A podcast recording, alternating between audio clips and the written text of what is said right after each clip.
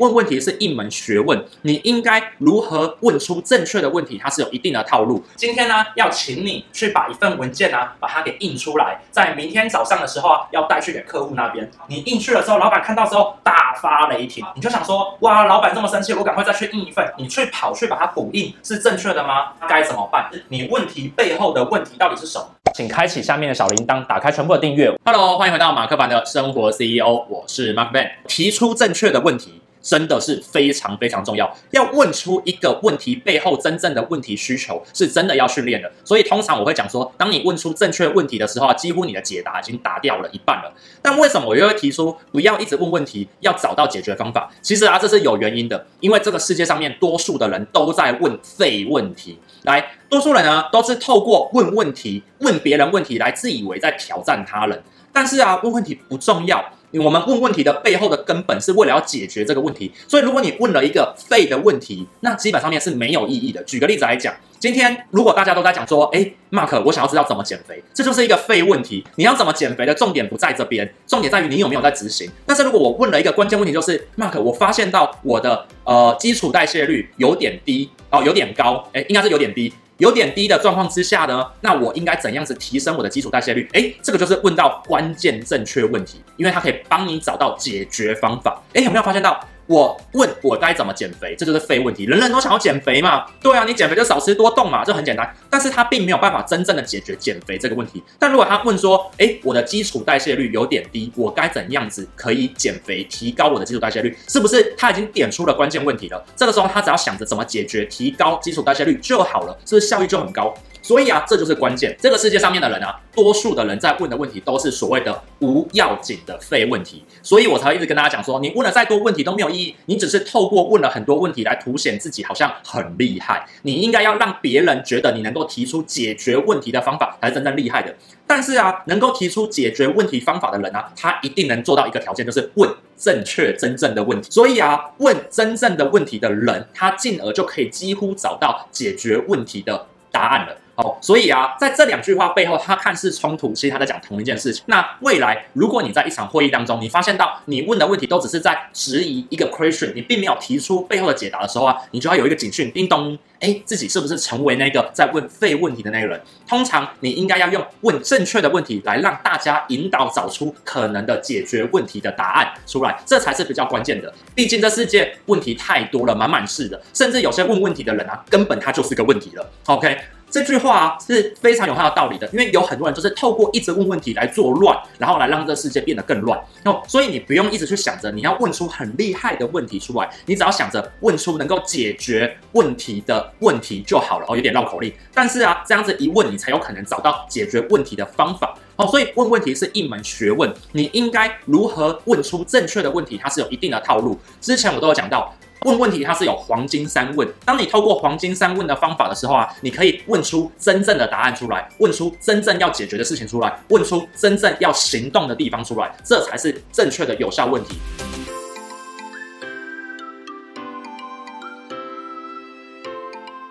什么叫黄金三问呢？来问大家第一个问题哈，多数的人呢、啊、是没办法理解对方在说什么，还是啊是抓不到重点？其实啊，多数的人是找不到核心的问题，找不到重要的资讯去解答。所以黄金三问的第一问呢，就是透过扩散式的问问题方法来问出所谓的相关资讯。所以啊，以发散的模式问出对应的 information。在这个阶段的时候啊，你要问的问题啊，必须是问出可能性的问题，呃，可能性的资讯出来。举个例子来讲，我们就举最简单在商业上面的提案例子啦。来，通常啊，一个业务啊，或是一个提案者啊，面对到客户那边的时候啊，都会想要从他身上得到一些所谓的需求。这个时候啊，可能呢，你的业务员啊，或是你的 sales，或是啊你自己本身啊，在去做提案的时候，都会问什么问题？讲说，哎，你的需求是什么？哦，老板，你的需求是什么？客户，你的需求是什么？但是说实在，他们连他们自己的需求都不一定知道了。所以这个时候啊，你就必须要使用黄金三问的第一问，发散式问法，去问出对应的资讯。你应该问他是说，来，就像医生一样。见到医生的一开始的时候啊，医生会问说：“哎，请问你哪里痛啊？”他说：“哦，我的肚子这里痛痛的。哦，肚子痛啊，是上腹痛还是下腹痛啊？哦，是上腹痛。哦，那上腹痛的话，你是酸酸的痛呢，还是胀胀的痛？还是啊，突然间呢，有时候会抽痛？哦，是突然间抽痛。来，在这个过程当中啊，其实医生就在做所谓的发散式的问法，去问出对应的 information 出来。这就是黄金三问的第一问。”透过发散式问题去问出你的核心关键的资讯出来。那接下来问着问着之后啊，这个时候啊，你可能就要进入到黄金三问的第二问，也就是收敛性问题。收敛问题的目的是为了什么呢？来，你刚刚是不是问出了很多重要的 information 出来？我还是举医生的例子为例好了。来。他上腹痛，而且啊是上腹这边啊会一阵一阵酸酸的，突然间痛。这个时候啊，医生等他问出一定的 information 之后，就会问说：来，小朋友，你是不是上腹的地方啊，没吃东西的时候啊会胀胀的、酸酸的，一阵一阵的腹痛？然后啊，只要吃点东西就不会腹痛了。然后小朋友说：对耶，对耶。来，这个时候啊，这个收敛问题啊，其实就是为了什么？为了确定解决问题的方向。第一步呢，是为了问出对应的资讯。问出对应的资讯之后呢，你要把对应的资讯在脑袋里面重组出来，重组成一个对应的问句，去反问他你的感觉，你是不是要这些东西？好，这就是一个关键的。所以啊，黄金三问的第二问啊，就是透过收敛式的问题来帮助你聚焦真正的问题出来，来。那这个时候啊，就会问了一下，有没有可能问了第二个问题，发现大家说，嗯，不是哎，这不太是酸酸的痛，有点是闷闷的，而且啊，我吃东西的时候也会痛，我不吃东西的时候也会痛。来，这个时候啊，你其实就又要再回到黄金三问的第一问。去再去找到对应的 information 出来，代表说你之前所接到的 information 还不够多，所以啊，黄金三问的第一问通常都是拿来去做收集资料所用的，黄金二问啊都是来确定它的病灶、它的问题所用的。好，那我们来解释一下黄金三问的第三问啊，假设如果说啊，刚刚的收敛问题是是小朋友你的肚子啊，是不是平常啊吃饱或太饿的时候啊，在上腹的地方都会酸酸胀胀的，然后啊，而且还会有一点胃。胃吐吐出来的感觉是不是这个样子？他说对耶，对耶，就是这个样子。好，那这个时候啊，医生就会做第三种问答方法，就是叫做解释回问。解释回问的最大目的啊，就是提供对应的解决方案的可能性，去问他这样子你可不可以？所以这时候医生呢就会这样子去做回答。小朋友啊，你啊应该是。胃食道逆流喽，你呀、平常都不好好的吃饭，所以呀、当你吃了很多或肚子很饿的时候，胃酸太多就会流出来了。这个时候啊，医生叔叔我要开给你一个简单的舒达定或者是胃药，让你啊可以不会这样流出来，这样子好不好啊？有没有发现到了黄金三问的解释性问题，其实已经把解决方案给放进去了。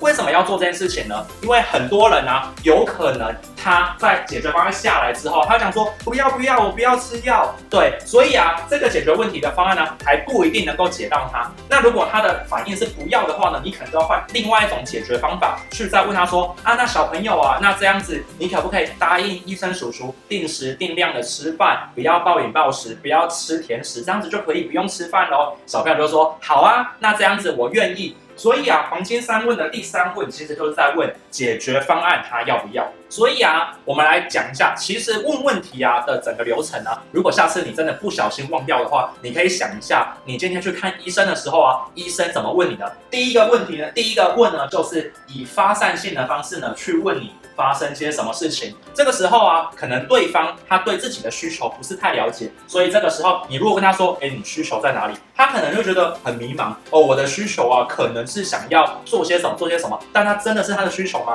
不一定的哦。然后呢，如果你在这个过程当中，你去收集到对应的 information，你可以组装出你的可能性的问题的话呢，这个就是所谓的聚焦问题了，也就是收敛问题。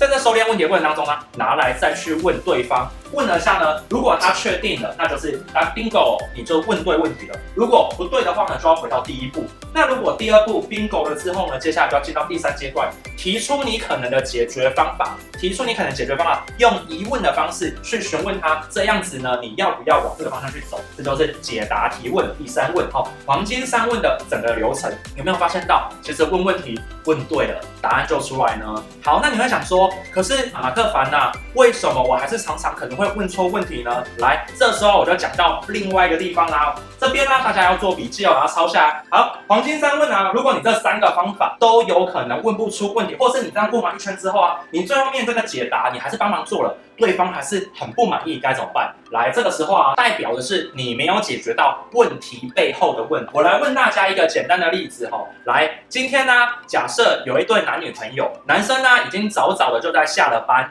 下了班之后呢，就在沙发上面呢翘脚吃着肯德基，然后啊还吃得很干净啊、吃得一干二净，然后呢，垃圾乱丢。这个时候啊，女生呢加班回到家，然后呢还没吃东西，很累。一开了门之后呢，就看到男朋友在沙发上面呢翘着脚，然后想说：“哦，你回来了，吃饭了吗？”女生回答说：“还没。”那赶快去吃啊！怎么不吃饭呢？加班怎么不吃饭？然后继续翘着脚在那边吃他的肯德基，看着电视。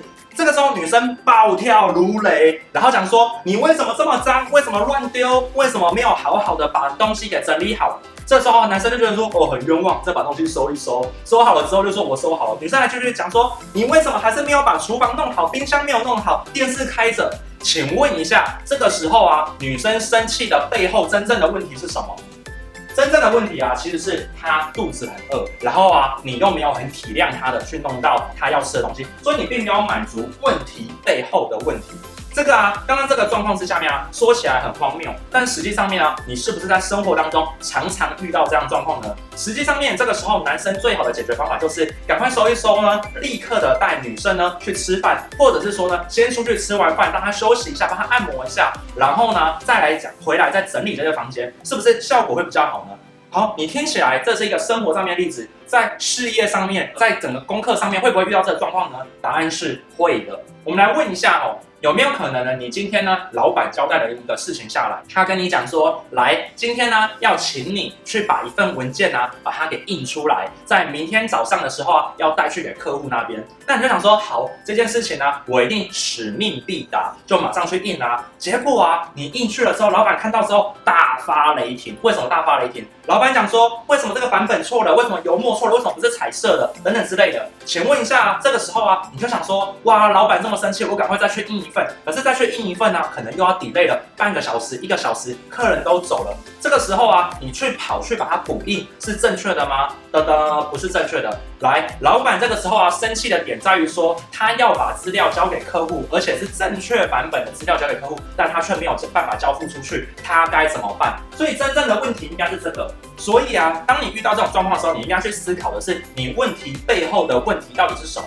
这个时候啊，如果你就去准备了一堆的哦 USB，然后啊，把它直接做一个大白板弄出来去做投影，然后并且发给客户每一个这样子一份文件，跟他讲说可以立刻给他，又或者是马上寄 email 给各个客户，立刻请他看到，或者是马上跟公司呢借了很多平板，让大家立刻在平板上面呢打开那份文件直接看。请问一下，这样子能不能帮到你老板真正的需求？答案是是可以的，所以啊，当你在解决问题的时候啊，要先去思考一下这个问题背后的问题。好，那为什么要拉到这边来呢？因为黄金三问的第一问，好、哦，发散式问答，其实就是要问出问题背后的问题。